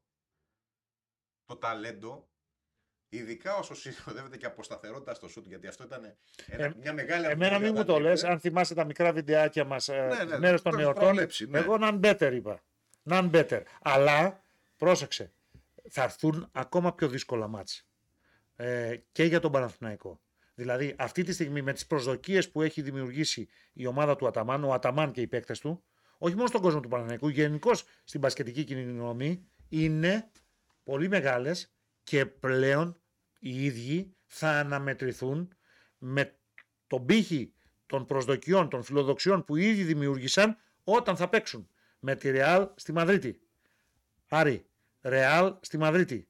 Μπο- Με τη Βίρτους στην Πολώνια. Όταν θα παίξουν συγγνώμη, με τη Μακάμπη έστω στο ουδέτερο ή δεν ξέρουμε αν έχει γυρίσει στο Τελαβίβ. Εντάξει, να- Όταν θα παίξουν, όταν θα παίξουν με ε, τη Φενέρ που είναι σύντομα, είναι μέσα σε αυτό το μήνα εντός έδρας. Και σίγουρα όταν θα παίξουν με τον Ολυμπιακό είτε για το πρωτάθλημα εντός είτε τώρα επειδή μιλάμε περισσότερο για την Ευρωλίγκα στο στάδιο ειρήνης και φιλίας. Εκεί θα αναμετρηθούν με τον πύχη που έβαλαν πολύ ψηλά πλέον οι ίδιοι με, με τη δουλειά που έχουν κάνει μέχρι τώρα και τα αποτελέσματα που έχουν πάρει μέχρι τώρα. Εκεί θα αναμετρηθούν με τον πραγματικό πύχη τον οποίο μπορούν α, να ανεβάσουν κι άλλο και να τον περάσουν. Θα το δούμε. Όχι, εγώ θεωρώ ότι ό,τι και να γίνει από εδώ και πέρα, Ότι έχουν πετύχει. ο Παναθηναϊκός είναι πετυχημένος. Ναι, ο, αλλά- ο στόχος που είχε τεθεί πριν την έναρξη της σεζόν. Ναι, αλλά όλοι έχει ξέρουμε- πετύχει 100-0. Ναι, αλλά όλοι ξέρουμε ότι τρώγοντας Καλά, εννοείται. ανοίγει η όρεξη. Εννοείται. Όταν βλέπεις τι συμβαίνει μπροστά, άσε τη Real έξω με το 19-2, γιατί η Real κάνει κοιλιά τώρα τον τελευταίο μήνα, παίρνει όμως τις νίκες σε τέσσερις παρατάσεις. Την παίρνει σε δύο παρατάσεις. Την παίρνει σε μία παράταση στη λήξη του αγώνα. Με μια βολή, με ένα σου την παίρνει. Με, με οποιονδήποτε, με σένα, με μένα, Η- με τη η- Βαλένθια, η Real- με τη Βιλερμπάν, με έναν πόντο. Η Στη Λιόν Real- την παίρνει. Η Real είναι μια κατηγορία μόνη. της. Μ, Έτσι, να συμφωνήσουμε. Είναι ήδη στα playoff, Τελείωσε. είναι ήδη στην Εξάδα με τις 19 νίκες για μένα Και θε- και πλέον μένει να δούμε αν θα κάνει τόσες άσχημες ήττες για να χάσει την πρώτη θέση. Μαθηματικά δεν βγαίνει. δεν- ούτε δεν βγαίνει. μαθηματικά βγαίνει και ούτε με την εικόνα της ομάδας. Ναι, δεν βγαίνει στα γίνεται, 13 δηλαδή. επόμενα παιχνίδια. Δεν, δεν μπορώ να φανταστώ τον τρόπο. Δι- Να χάσει την πρώτη θέση. Δηλαδή, σε απόλυτους αριθμούς, με 8 νίκες σε 13 παιχνίδια, δεν χάνει την πρώτη θέση. Α, αλλά ας πούμε ότι φτάνει στις 25 νίκες. Πρέπει να κάνει 11 στα 13 η Μπαρσελόνα ή 11 στα 13 η Βίρτους για να την πιάσουν εκεί. Και να έχουμε και τριπλή ισοβαθμία στις 25 νίκες. Άρα έχει κλείσει το θέμα Ρεάλ όσον αφορά την πρώτη θέση. Το λέω τώρα με βάση τη λογική, έτσι; Δεν το λέω μαθηματικά. Πάμε Η τώρα. Real είναι η μοναδική ομάδα που Άστη φαίνεται έξω. ότι μπορεί να σπάσει την κατάρα που θέλει τον πρώτο της κανονικής σεζόν να μην παίρνει την Ευρωλίγα. Μάλιστα. Και πάμε τώρα. Η Μπαρσελόνα κινδύνευσε να χάσει από τον Ολυμπιακό. Η Βίρτους θα κάνει κοιλιά. Ήδη έχει αρχίσει να κάνει κοιλιά. Θα κάνει κι άλλη. Πιστεύω εγώ. Θα το δούμε. Ο Παναθηναϊκός ανεβαίνει. Θα δούμε αν θα κάνει κοιλιά. Ε, η Φενέρ ανεβαίνει. Γιατί; Παρότι έχασε ένα παιχνίδι εκτός προγράμματος, το εντός έδρας με τον Ερυθρό Αστέρα, παραμένει σε τροχιά τετράδας. Έτσι, έχει 13. Η Μακάμπη είναι εκεί με το 12-18. Και τι έγινε στο μάτς, δεν το είδα. Είχε ένα μάτς λιγότερο. Δεν έχουμε υπολογίσει ένα μάτς στη βαθμολογία. Όχι, όχι. Το Τώρα πια έχει. Δεν ξέρω αν έχει περάσει τη βαθμολογία. Μήπως δεν έχει. Δεν έχει περάσει στη δεν έχει περάσει τη βαθμολογία.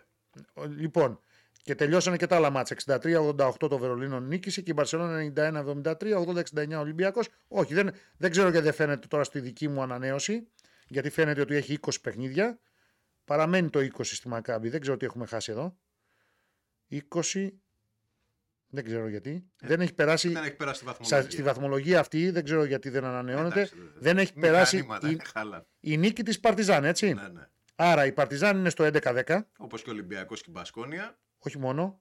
Είναι Μονακό, Μπασκόνια, Ολυμπιακός, Παρτιζάν, Παρτιζάν. στο 11-10. Είναι Μεταξύ 6 και 8. μεταξύ 7 και 10. 7 και 10, συγγνώμη. Μάλιστα. Άρα η Μακάμπη έχει 12-9. Παραμένει σε τροχιά εξάδας η Μακάμπη. Θα τη δούμε λοιπόν και τη Μακάμπη. Θα τη δούμε την ερχόμενη εβδομάδα καταρχάς. Συνεπώς, Η, η, δεν βγαίνουν η τα Μα- μαθηματικά για όλους. Η Μακάμπη Ναι, έχει παίξει και πολλά μαζεμένα εντός έδρας. Στο Βελιγράδι μεν, εντός έδρας δε. Ναι. Δηλαδή η Μακάμπη συνεχίζει να είναι ερωτηματικό. Θα δούμε πώς θα αντιδράσει εκτός έδρας. Τώρα ανανεώθηκε και στο δικό μου. Νομίζω, 12-9. νομίζω ότι το μεγάλο θέμα αυτή τη στιγμή που θα παίξει τεράστιο ρόλο στην τελική κατάταξη είναι τι γίνεται με τη Virtus. Δηλαδή η Virtus έχει δει- δώσει εικόνα στα τελευταία μάτς που σου δι- δίνει την εντύπωση ότι πια δεν είναι η ομάδα που ήταν στο ξεκίνημα της σεζόν. Λοιπόν, Κατά τα άλλα βλέπω τις υπόλοιπες ομάδες σε γενικές γραμμές ή να κάνουν μια μικρή κοιλιά ή να βρίσκονται σε ανωδική πορεία. και ο Ολυμπιακός αυτή τη στιγμή, γιατί μας ενδιαφέρουν οι ελληνικές ομάδες, σε αντίθεση με τον Παναθηναϊκό που μπορεί να κοιτάζει ακόμα και τη δεύτερη θέση, ακόμα και τη δεύτερη θέση, Ουσιαστικά, ναι. μια νίκη απέχει από τη δεύτερη θέση, ε, γιατί εκεί ισοβαθμούν μαζί με, τον, με το ίδιο ρεκόρ η Μπαρσελώνα και η Μπολόνια με 14 νίκες, 13 έχει ο Παναθηναϊκός. Για τον Ολυμπιακό, σε αντίθεση με τον Παναθηναϊκό, ε, οι ισοβαθμίες εδώ, τις λέγαμε νωρίτερα, και φαίνεται σε αυτή την τετράδα των ομάδων που ισοβαθμούν, δεν τον ευνοούν. Και με τη Μονακό έχει πρόβλημα και με την Μπασκόνια μετά το σημερινό έχει πρόβλημα. Με την Παρτιζάν ενδεχομένως να αποκτήσει, αλλά δεν ξέρουμε γιατί έχει να παίξει το δεύτερο παιχνίδι στη Βελιγρά- στο Βελιγράδι. Δεν Εντάξει, ξέρουμε πάντως, τι θα γίνει σε εκείνο το μάτι. Γενικά η Ισπανία που πέρυσι έφτιαξε τη σεζόν του Ολυμπιακού. Φέτος του τη χαλάει. του τη χαλάει και αντίθετα ο Παναθηναϊκός δείχνει ικανός να κερδίσει οπουδήποτε και όπως είπες στο μεγάλο τεστ, όντως θα είναι η Real Madrid. Ναι. Δηλαδή εκεί με τη Real Madrid ο Παναθηναϊκός μπορεί να χτυπήσει το παιχνίδι στα ίσια και αν πάρει τη νίκη, τότε νο- θα μιλάμε για επιστροφή. Τότε θα μιλάμε είναι- για πολύ μεγάλα Θα, όνειρα. θα είναι δήλωση Final Four. Ναι. Θα είναι δήλωση. Μέχρι τότε θα είναι σε τροχιά τετράδας και θα δούμε από ποια θέση. Και θα δούμε από ποια θέση. Γιατί δεν νομίζω ότι μπορεί να χάσει πλέον ο Παναθηναϊκός την εξάδα. Όχι, Όλοι νο- παίζουν με όλους. Νομίζω ότι... Δεν μπορεί να χάνει μια ομάδα να κερδίζει μόνο μια άλλη. Νομίζω ότι γενικά ο κόσμος του Παναθηναϊκού δεν έχω στοιχεία για το πώς έχει πάει ακριβώς η πώληση των εισιτηρίων. Πώς έχουν δηλώσει δηλαδή προτίμηση στον Παναθηναϊκό. Αλλά νομίζω ότι ο κόσμος του Παναθηναϊκού πρέπει να ετοιμάζεται για το Βερολίνο. Δηλαδή ε, αυτή τη στιγμή, βλέποντας συνολικά το πού πάει η Λίγκα, την εικόνα όλων των ομάδων και την άνοδο που δείχνει να έχει ο Παναθηναϊκός, Και πάμε να τα δούμε. δεν μπορώ να φανταστώ πόσο. Όπως τα είδαμε νωρίτερα, Γιατί σου λέω ότι εγώ τη Virtus πια συμφωνώ μαζί σου. δε- ε, πιστεύω ότι τη Virtus τη σημαδεύαν και πολύ. Αν Και θα συνεχίσει να είναι συνεχίσουν. ψηλά, Και θα συνεχίσουν. και θα τη σημαδεύουν αν έχει πλεονέκτημα έδρας να τη βρουν Μα στα playoff. ας πούμε ότι είσαι Ολυμπιακός. Με την Πολώνια θες να παίξεις Εννοείται. ή δευτερευόντως με τον Παναθηναϊκό. Αυτό Πρώτον, ναι, είναι άλλη συζήτηση. γιατί έχουν. Λόγω Ολυμπιακού Παναθηναϊκού είναι. Ε, αυτό, δεν είναι, νομίζω. είναι Ναι. ντέρμπι ειδικών συνθήκων Συνθηκών, και ναι, άλλη ναι. ψυχολογίας. Πάμε να δούμε αυτό που είδαμε για τον Ολυμπιακό νωρίτερα, να το δούμε τώρα και για τον Παναθηναϊκό. 13 αγωνιστικές ακόμα. Επόμενο παιχνίδι, 19 Ιανουαρίου, Παναθηναϊκός Παρτιζάν. Έτσι, Ναι, ναι. φεύγουμε από αυτό το παιχνίδι. Ε, λέω Παναθηναϊκός. Λέω Παναθηναϊκός. Νομίζω ότι, Ακολουθεί. νομίζω ότι πια κανένας δεν ποντάρει κόντρα στον Παναθηναϊκό στην έδρα του. Πολύ σωστά. Τέλος συζήτησης. Τρομάζει τους πάντες. Ναι.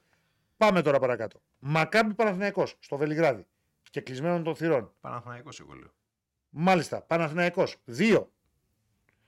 Παναθηναϊκός Ολύμπια Μιλάνο. Αν δεν ποντάρεις, Παναθηναϊκός αν δεν ποντάρεις εναντίον του ε, κόντρα στην Παρτιζάν. Πώς να κόντρα στην ποντάρει Παρτιζάν, κόντρα στο Μιλάνο. κόντρα στο Μιλάνο. Δεν το συζητάμε. 3-0.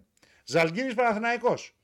Με τις εμφανίσεις που έχουμε δει, ειδικά τον τελευταίο μήνα, Παναθηναϊκός. 4-0. Παναθηναϊκός Φενέρ. Είναι ένα ντέρμπι αυτό. Λέμε ότι η έδρα θα υπερισχύσει. 5-0. Προχωράμε. Ρεάλ Παναθηναϊκός. Η λογική λέει Ρεάλ. Α πούμε, εντάξει, έχουμε, έχουμε δώσει τον Παναθηναϊκό μέχρι στιγμής 5-0. 5-1. Α πούμε ότι εδώ πάμε στο 5-1. Παναθηναϊκός Βιλερμπάν. 6-1. 6-1. Ολυμπιακός Παναθηναϊκός. Το έχουμε υπολογίσει υπέρ του Ολυμπιακού Ολυμπιακού. και στον άλλο υπολογισμό. 6-2. Ερυθρός Αστέρας Παναθηναϊκός. Επειδή κάνει ζημιές. Ερυθρός Αστέρας θα σου πω εγώ. Μμ. Μάλιστα. 6-3. Το ίδιο, Με, με, με ερωτηματικό. το ίδιο είπαμε Αστέρας, όμως λοιπόν, και ναι. για το Ερυθρός Αστέρας Ολυμπιακός αν Εντάξει. θυμάσαι. 6-3. Παναθηναϊκός Μπαρσελώνα. Θες να σου πω και μια άσχημη ήττα να κάνει ο Παναθηναϊκός; Μία να κάνει. Όχι, Ε- ε, Εγώ Παναθηναϊκό βλέπω, δεν βλέπω Μπαρσελόνα. Μάλιστα. Ή 6-3 ή 6-4 ή 7-3. Σωστά. Μπολόνια Παναθηναϊκός. Αν το δώσουμε Παναθηναϊκό. αν το δώσουμε στην Παρσελώνα, το, Ναι. ο, το Παναθηναϊκός Εσύ στην Παρσελώνα, το με δίνεις βάση αυτό, τις ναι, πιθανότητες, στην Μπολόνια, θα δώσω ναι. το άλλο εγώ. Οπότε θα πάω μαζί σου στο 7-3, εδώ θα πάμε στο 7-4. Μπάγκερ Παναθηναϊκός, Παναθηναϊκός. Ναι. 8 8-4. Και Παναθηναϊκός Βερολίνο δεν το συζητάμε. 9-4. Και 13, 22. Πάμε για τετράδα. 100% τετράδα. Όχι, δε, αυτή είναι μια πρόβλεψη πολύ λογική. Με απλούς υπολογισμούς. Και θα δούμε... ε, πριν σε είπα αισιόδοξο, τώρα σε λέω ρεαλιστή. Ναι, και πάμε τώρα. Και θα δούμε και από ποια θέση. Μπορεί να είναι Και πιο ψηλά. τετράδα από την τέταρτη, Ναι, ναι. μπορεί να είναι τετράδα από την τρίτη, μπορεί να είναι τετράδα και από τη δεύτερη. Γιατί η Μπαρσελώνα έχει και αυτή ε, προ, θεματάκια, προβληματάκια. Δεν πείθει 100% αν και έχει περισσότερες πιθανότητες και έναντι της Βίρτους και έναντι του Παναθηναϊκού να είναι δεύτερη. Έτσι. Όμως απέναντι στη Βίρτους νομίζω ότι ο Παναθηναϊκός αυτή τη στιγμή θες να δούμε λίγο και το πρόγραμμα της Βίρτους. Γιατί ο Παναθηναϊκός είπαμε θα πάει στις 22 με ρεαλιστικούς Να σου πω υπολογισμούς. κάτι. Εμένα για τη Virtus το θέμα δεν είναι το πρόβλημα. Είναι το πρόγραμμα. Το πρόβλημα για τη Virtus θεωρώ ότι είναι η εικόνα της στα τελευταία μάτς. Δηλαδή θεωρώ ότι η Virtus ούτως ή άλλως έχει κάνει ένα εξαιρετικό πρώτο μισό της σεζόν, το οποίο δεν το περίμενε κανένας ούτε καν μέσα στη Virtus. Οπότε λογικά τα πράγματα θα ισορροπήσουν. Δεν μπορεί να συνεχίσει να παίζει έτσι και να παίρνει τέτοια αποτελέσματα. Έχει, Αυτό 14, λέω. έχει 14 νίκες. Ναι. Παίζει με την, ε, στις 18 του μήνα με τη Βιλερμπάν. Το πήρε το μάτς. Ένα.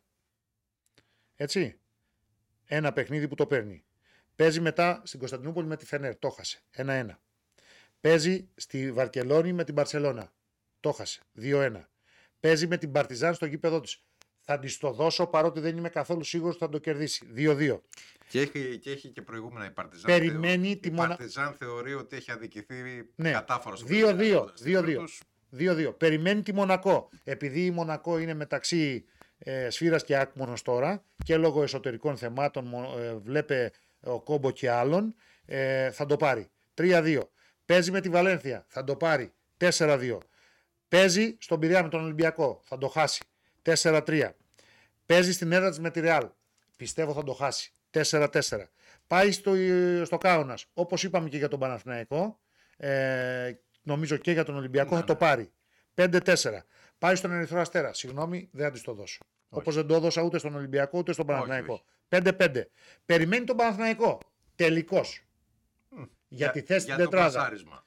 Το, το, αφήνω, το αφήνω λίγο. Το 5-5 δεν πάω στο 11ο μάτς. Το αφήνω λίγο στην άκρη. Έχει να παίξει μέσα στο Μιλάνο. Θα το πάρει. Όχι. Ιταλικό ντέρμπι; Όχι. 5-6. Έχει να υποδεχτεί την Πασκόνια. Θα το πάρει. 6-6. Το πάρει. 6-6. Εγώ σου λέω τώρα ότι κερδίζει και τον Παναθηναϊκό. Ναι. 7 και 14, 21. Είναι από κάτω από τον Παναθηναϊκό με βάση τους δικούς Τους- μας τους δικούς μας υπολογισμούς. υπολογισμούς. Γι' αυτό το άφησα έξω. Το Ναι, παιχνίδι με καταλαβαίνω τον τι λες. Παναθηναϊκό. Και- Αν χάσει και από τον Εντάξει, Παναθηναϊκό θα μετά είναι δύο θα νίκε είναι κάτω. πιο κάτω. Ναι. Μπορεί να παίξει και ισοβαθμία στο τέλος, γιατί πάντα στην Ευρωλίγκα, ό,τι αποτέλεσμα και να έρθει, όλα πιθανά είναι.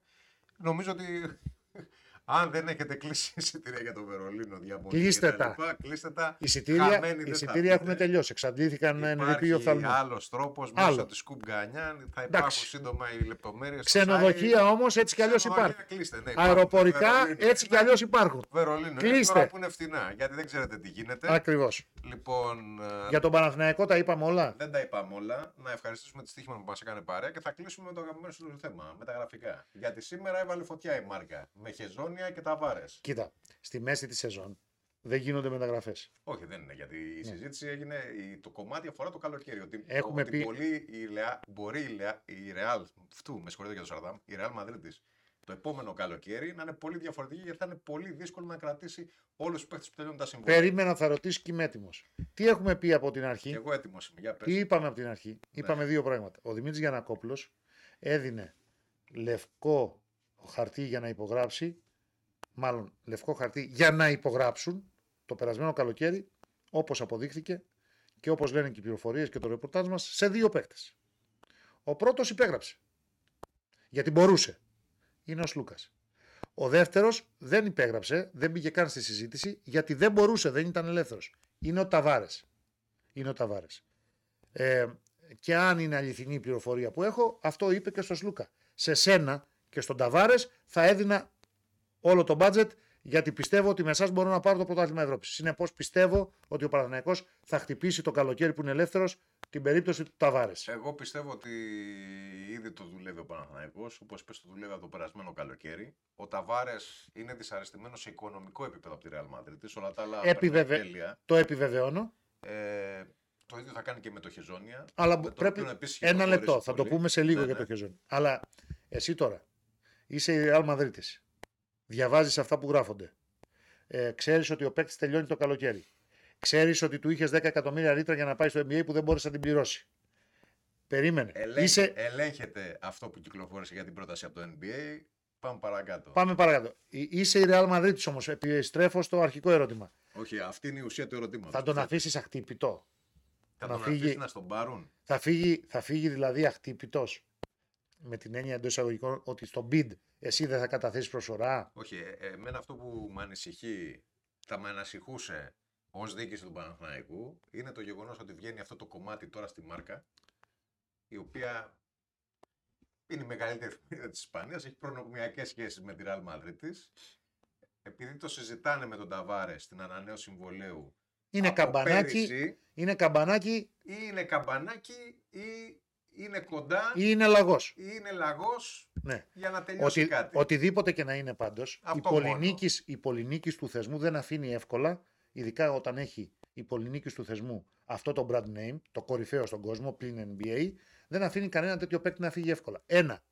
Όμω, Λες, ο, ο, Πανα- οφείλουμε να αναγνωρίσουμε στον Παναθηναϊκό ότι χτυπάει πολύ ψηλά. όχι και ότι θα κάνει ό,τι περνάει από το χέρι Για του να τον πάρει. για να τον πάρει. Δηλαδή για τον Ταβάρες πραγματικά πιστεύω ότι ο Παναθηναϊκός επειδή είναι ο Ταβάρες θα κάνει ό,τι περνάει από το χέρι του και μεταξύ μας. Τα πάμε αυτά. Όχι, όπως πέρυσι η Real Madrid της Ναι. είχε κενή θέση για τον Καμπάτσο και τον πήρε με καθυστέρηση. Αυτή τη στιγμή συζητάμε για το ότι ο Παναθηναϊκός έχει μόνο το Λεζόρ. Θα σου έλεγα Είναι λοιπόν. σαν να έχει κενή θέση για τον Ταβάρες. Σύμφωνοι. Αλλά αυτό που κάνουν οι Ισπανοί ε, έχει διπλή ανάγνωση. Η πρώτη ανάγνωση είναι καμπανάκι, λαγός, πες το πως θες, για τη Ρεάλ, για τη διοίκηση της Ρεάλ, για να κινηθεί γρήγορα και αν ο παίκτης δεν έχει ε, κάτι, ο εκπρόσωπός του δηλαδή από το NBA, Εγώ, να τον εγώ, κλείσει, εγώ ειλικρινά να σου πω κάτι. Δεν πιστεύω ότι θα πάρεις στα 32 του μια ομάδα του ότι NBA θα τον πάει στα Ταβάρες. 32 του, Του χρόνου θα είναι του 33. Ταβάρες, ο οποίος Ταβάρε, για να μιλήσουμε και λίγο μπασκετικά, γιατί δεν μιλήσαμε πολύ μπασκετικά, ο Ταβάρε στο NBA είναι διαφορετικός παίκτης για έναν και μόνο λόγο. Υπάρχει κανονισμός τριών αμυντικών δευτερολέπτων. Σωστά. Δεν μπορεί να παίξει όπως παίζει στην Ευρώπη. Αλλά το αφήνουμε λίγο στην άκρη του NBA και λέω τώρα εγώ. Έχει διπλή ανάγνωση. Μία προς την πλευρά της Real. Κλείστε τον. Μη σας τον πάρουνε. Γιατί μπορεί να είναι αληθινή η πληροφορία. Ακριβώς. Και υπάρχει και η άλλη ανάγνωση. Ότι δηλαδή ε, το ρίχνουμε να ακουστεί, να συζητηθεί. Γιατί μπορεί να μην είναι έτσι το θέμα αυτή την εποχή. Που μάλλον δεν είναι έτσι το θέμα αυτή την εποχή. Όχι, εγώ έχω την, Για εντύπωση, να- εγώ έχω την εντύπωση έτσι όπως το διάβασα και το θέμα στα Ισπανικά, ότι μάλλον είναι μια γενική ανακεφαλαίωση ό,τι έχει, συ- για ό,τι έχει συμβεί μέχρι Για να τώρα. σπείρουμε λοιπόν κενά δαιμόνια, να συμφωνήσω, σε μια ομάδα που έρχεται και είναι ο Παναθηναϊκός. Δηλαδή Μμ. να παίξουμε λίγο με το μυαλό των υπαρχόντων στον Παναθηναϊκό. Ότι κοιτάξτε, ε, ενώ εσείς σαρώνετε, ενώ προκαλείτε τρόμο, ε, σκέφτονται να πάρουν τον Εντάξει. Ταβάρες. Κοίτα, ό- όλοι Οι καλοί, Ισπανοί χωρά... τα κάνουν αυτά. όλοι καλοί χωράνε πάντως. Ναι, δεν διαφωνώ, αλλά οι Ισπανοί τα κάνουν. Ένα. Και, δεν, και με ένα σμπάρο, δύο τριγώνια. Και τώρα πάμε να βάλουμε στην εξίσωση και το Χεζόνια. Πιο εύκολη περίπτωση. Πολύ πιο εύκολο. Όχι piece of cake, Ναι. Εντάξει, αλλά πιο εύκολη περίπτωση από την περίπτωση του Ταβάρες. Τριαροτεσάρια, όπως βλέπουμε, υπάρχουν πολλά. Και πιο φτηνά. Δεν είναι μόνο χεζόνια. Θα μου πεις δεν είναι όλοι σαν το χεζόνια. Ναι, αλλά έχει περάσει από τον Παναθηναϊκό ο Όχι, χεζόνια. ο Χεζόνια νομίζω ότι έχει ένα ιδιαίτερο συμβολισμό για τον Παναθηναϊκό. Ναι, υπάρχει για Μπουσέλα για τη Ρεάλ. Υπάρχει ε, Μούσα για τη Ρεάλ. Υπάρχει Μονέκε στην Ισπανία που κάνει αυτά τα πράγματα. Κάνει παπάδες δηλαδή. Ε, υπάρχουν πολλά παιδιά σε αυτές τις θέσεις. Δεν, δεν έχει τη μοναδικότητα που έχει ο Ταβάρες. Ναι, ακριβώς. Άρα ο Χεζόνια είναι πιο εύκολη υπόθεση αν τον θέλει ο Παναθηναϊκός. Αν μου έλεγες δηλαδή ότι ο Παναθηναϊκός θα πάρει οπωσδήποτε έναν από τους δύο, θα σου έλεγα είναι πολύ πιο εύκολο να πάρει το Χεζόνια. Τόσο απλά. Άρα Λοιπόν, τι συζητάμε; Συμφωνούμε Είναι απόλυτα. μια μεταγενέστερη κουβέντα, θα γίνει μετά από μερικούς μήνες. Απλά το βάζουν οι Ισπανοί για τους δικούς τους, επαναλαμβάνω, λόγους. Αλλά και εκεί υπάρχει η Real Madrid πάλι. Είναι η Real από πίσω. Όπως και στην περίπτωση του Καμπάτσο. Η Real ήταν από πίσω. Δεν ήταν ε, μια ομάδα της, ε, της σειράς. Όχι, Τώρα. Και η, η Real έχει τον τρόπο της. Ποια είναι η μεγαλύτερη μεταγραφή, επειδή είναι η αγαπημένη συζήτηση και στην αίθουσα σύνταξης, Πού πάει αυτό τώρα, του Παναθηναϊκού φέτος. φετό. Άστον αν τα είπαμε αυτά, γύρισε το φεύγουμε. διακόπτη. Από τους άλλους. Εντάξει, πο- πολύ μεγάλη συζήτηση. Ναι. Εγώ θα έλεγα.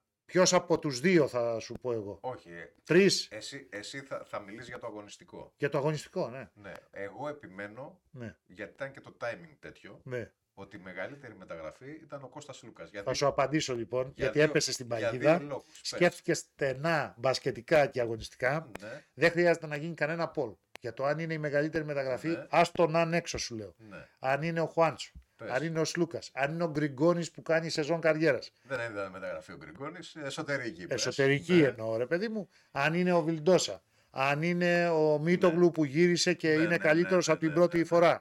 Εάν είναι ο Λεσόρ και τα λοιπά και τα λοιπά και τα λοιπά. Για μένα είναι η αλλαγή στην νοοτροπία, η μεγαλύτερη μεταγραφή είναι η αλλαγή στην νοοτροπία του Παναθηναϊκού που δεν φαίνεται μόνο με την πρόσληψη Αταμάν, ε, τη δική του φιλοσοφία ναι. και τα λοιπά, το δικό του στυλ, τον τρόπο που χειρίζεται τις προσωπικότητες, βεντέτες, τους παίκτες κτλ. κτλ, κτλ. Είναι αυτό που εκπέμπει η διοίκηση του Παναθηναϊκού κυρίως εξωαγωνιστικά. Είναι ο, α- η, η- η αλλαγή στον τρόπο σκέψης, στον τρόπο δουλειάς, στον τρόπο λειτουργίας δηλαδή του οργανισμού του Παναθηναϊκού που φαίνεται από την ατμόσφαιρα του γηπέδου. Που φαίνεται από την ανακαίνιση του γηπέδου που έχει γίνει, ε, στο, είναι στο αρχικό της στάδιο, θα προχωρήσει κι άλλο μέχρι το τέλος σεζόν και θα ολοκληρωθεί την επόμενη. Ε, που φαίνεται από τις παράλληλες δράσεις, που φαίνεται από, τα, ε, από το πώς οργανώνει τις εκδηλώσεις όταν παίζει εκτός έδρας η ομάδα και πώς επικοινωνεί τα θέματά της. Από την υπομονή Που που έδειξε. έκανε ο Παναθηναϊκός στον άσχημο πρώτο μήνα, μήνα Οκτώβριο. Είχε χάσει ήδη δύο φορές από τον Ολυμπιακό τις πρώτες εβδομάδες και δεν έπιθε ότι μπορεί να βρει άκρη γρήγορα ο Αταμάν τις πρώτες εβδομάδες ούτε στην Ελλάδα ούτε στην Ευρώπη. Αυτά όλα είναι η καλύτερη μεταγραφή του Παναθηναϊκού και όχι απλά ένας παίκτης. Ο Τάδε, ο Δίνα, ο Έτσι, Εντάξει, ο Αλλιώς, η- ο Γιουβέτσι. Η, η ερώτησή σου ήταν λίγο παγίδα. Ήταν Εγώ- παγίδα για εγώ- σένα, ναι. Εγώ επιμένω όμως. Γιατί άλλος λέει ο Ναι. Τζέριαν Γκραντ. Όχι, ε, Κοίτα τι κάνει ο Γκραντ. Ναι, όχι, Κοίτα όχι. τι κάνει ο Σλούκας. Κοίτα Πρόσεξε. τι κάνει ο Ναν. Κοίτα τι κάνει ο Γκριγκόνης. Πρόσεξε, Κοίτα τι εγώ- κάνει ο εγώ Μίτογλου. επι- Όλα αυτά που είπες θεωρώ ότι σε επίπεδο καλοκαιρινών μεταγραφών τα εκφράζεις σε πολύ μεγάλο βαθμό η απόκτηση του Σλούκα. Ναι. Γιατί η απόκτηση του Σλούκα. Εσύ λες για το Όχι, marketing, για τη γύρισε- συζήτηση. Γύρισε το, γύρισε το διακόπτη, πρόσεξε. Μμμ. Θεωρώ ότι από τη στιγμή που αποκτήθηκε ο Σλούκας, δηλαδή είναι και το timing τέτοιο, πέρα από το Λεσόρ, τον οποίο είχε ξεκινήσει να δουλεύει πολύ καιρό Παναθηναϊκός, και το Βιλντόζα, μάλλον και ο Λεζόρτ, όλοι αυτοί άρχισαν να πείθονται και μετά να αρχίσουν να υπογράφουν. Με παίκτες μπερδεύει τώρα. υψηλού Με... επίπεδου. Σου έχω πει ούτε Όχι, ζήτα όχι. ούτε ταυ στο Όχι, σου τέλος. λέω, σου λέω. Λεσόρ. Λεζόρτ, Τελειώσαμε. Γαλλικά- γαλλική προφορά. Έτσι. Λοιπόν, Τελειώσαμε. ε, ναι. Ο Σλούκας Ναι. ήταν η απόδειξη Ναι. ότι ο Παναθηναϊκός πραγματικά αυτό που λέει περί αντεπίθεσης, περί πολλών χρημάτων. εννοεί. περί- περί- Το περί- εννοεί. περί- το εννοεί. Ναι. Αυτόματα με το που κλειδώθηκε ο Σλούκας και υπέγραψε κάτι. Εντάξει, τώρα τέλος πάντων μπορεί να το ερμηνεύσει ο καθένας όπως θέλει. Εγώ αυτό που ξέρω και αυτό μεταφέρω είναι ότι πριν ολοκληρωθεί η μεταγραφή, ακόμα και 4-5 μέρες πριν, στο μυαλό του Κώστα Σλούκα δεν ήταν ο Παναθηναϊκός. Ήταν η Φενέρ. Παρά τα όσα λέγονται. Μάλιστα. Το έχουμε πει. Ναι. Ναι. Λοιπόν, επειδή υπάρχουν διάφορα σενάρια, ότι. Αλλά ότι- κοίτα όμως. Θέλω να Ήρθε, πω, ναι. ήρθε, ήρθε να προσθεθεί ακόμη και ο Ναν. Ναι, θέλω να πω λοιπόν ότι εκεί, όταν πια υπέγραψε ο Σλούκας και με το ποσό που υπέγραψε, όλοι κατάλαβαν ότι ο Παναθηναϊκός αυτά που λέει τα εννοεί. Ναι, δεν αστείευεται. Δεν αστείευεται. Ναι, Εκεί- αλλά τα επιβεβαίωσε με Χουάντσο, με ε, Ναν και ούτω καθεξής. Θέλω να σου πω λοιπόν ότι κατά τη γνώμη μου, αν δεν είχε κλείσει ο Σλούκας, ίσως κάποιες άλλες κινήσεις να μην είχαν γίνει. Το, τόσο απλά. Δηλαδή η, η αξιοπιστία του Παναθηναϊκού επανήλθε στο 100% μόλις είπε ο Σλούκας τον ναι. Στο αξιοπιστία θα συμφωνήσω απολύτως, Ναι. γιατί τότε μπορεί να πίστηκαν και άλλοι παίκτες που Ακριβώς. μέχρι τότε. Όπως ο Πάντερ για παράδειγμα, που έλεγε: Εγώ δεν θα ρισκάρω να πάω στον Παναθηναϊκό, θα μείνω, αφού δεν πάω στην Παρσελόνα, να μείνω στην Αν το, Παρτιζάν. αν, το timing Και το ήταν, έχει δηλώσει. αν το timing ήταν διαφορετικό, δεν ξέρεις πώς θα έχει αντιδράσει ο Πάντερ, ας πούμε. Ή ο Βέσελη, ή ο Ταβάρες, ή οποιοδήποτε. Λέω τυχαία τα ονόματα τώρα. Ναι. Ναι. Και το είδαμε και μετά στη συνέχεια. Και μάλλον ήταν τυχερός ο Παναθηναϊκός, δεν ξέρω για τον Ολυμπιακό, μάλλον όχι για τον Ολυμπιακό, που δεν πήρε τον Πύρωτιτ. Και την πλήρωσε το Μιλάνο. Εντάξει. Και την Ε, ύφη, και την ύφη, και αγωνιστικά και οικονομικά. Αυτό είναι μια κατηγορία μόνος του, αλλά επειδή Ναι. εν τέλει το αποτέλεσμα. δεν μπορείς να το μετράει- πεις εσύ, άσε το λέω εγώ. Όχι, επειδή το αποτέλεσμα μετράει, δεν μπορώ να διαφωνήσω μαζί σου. Ναι. Δηλαδή. Ε, και όχι μόνο το Είναι- Μιλάνο. είναι κατά- Γλίτωσε, γλίτωσε και ο Μπράντοβιτ, δεν ξέρω, γλίτωσε είναι- και η Παρτιζάν. Είναι η κατάρα της Real Madrid, κάτι γίνεται εκεί. Για την πέρα. Παρτιζάν είπαμε σήμερα. Ξεκίνησε με 0-16. Σπάνια παιχνίδια του Ομπράντοβιτς, των ομάδων του Ομπράντοβιτς, Ξεκινούν έτσι. ξεκινούν έτσι. Και το πήρε. Από το μείον 23. Μείον, εικο- έφτασε μείον 23, Έφτασε ξεκίνησε μείον μείον 16, λέω το συνολικό ναι. αρνητικό σερί. Έχασε με, μεγαλ- έχανε με μεγαλύτερη διαφορά 23 πόντων και το πήρε. Μην την υποτιμάς την Παρτιζάν.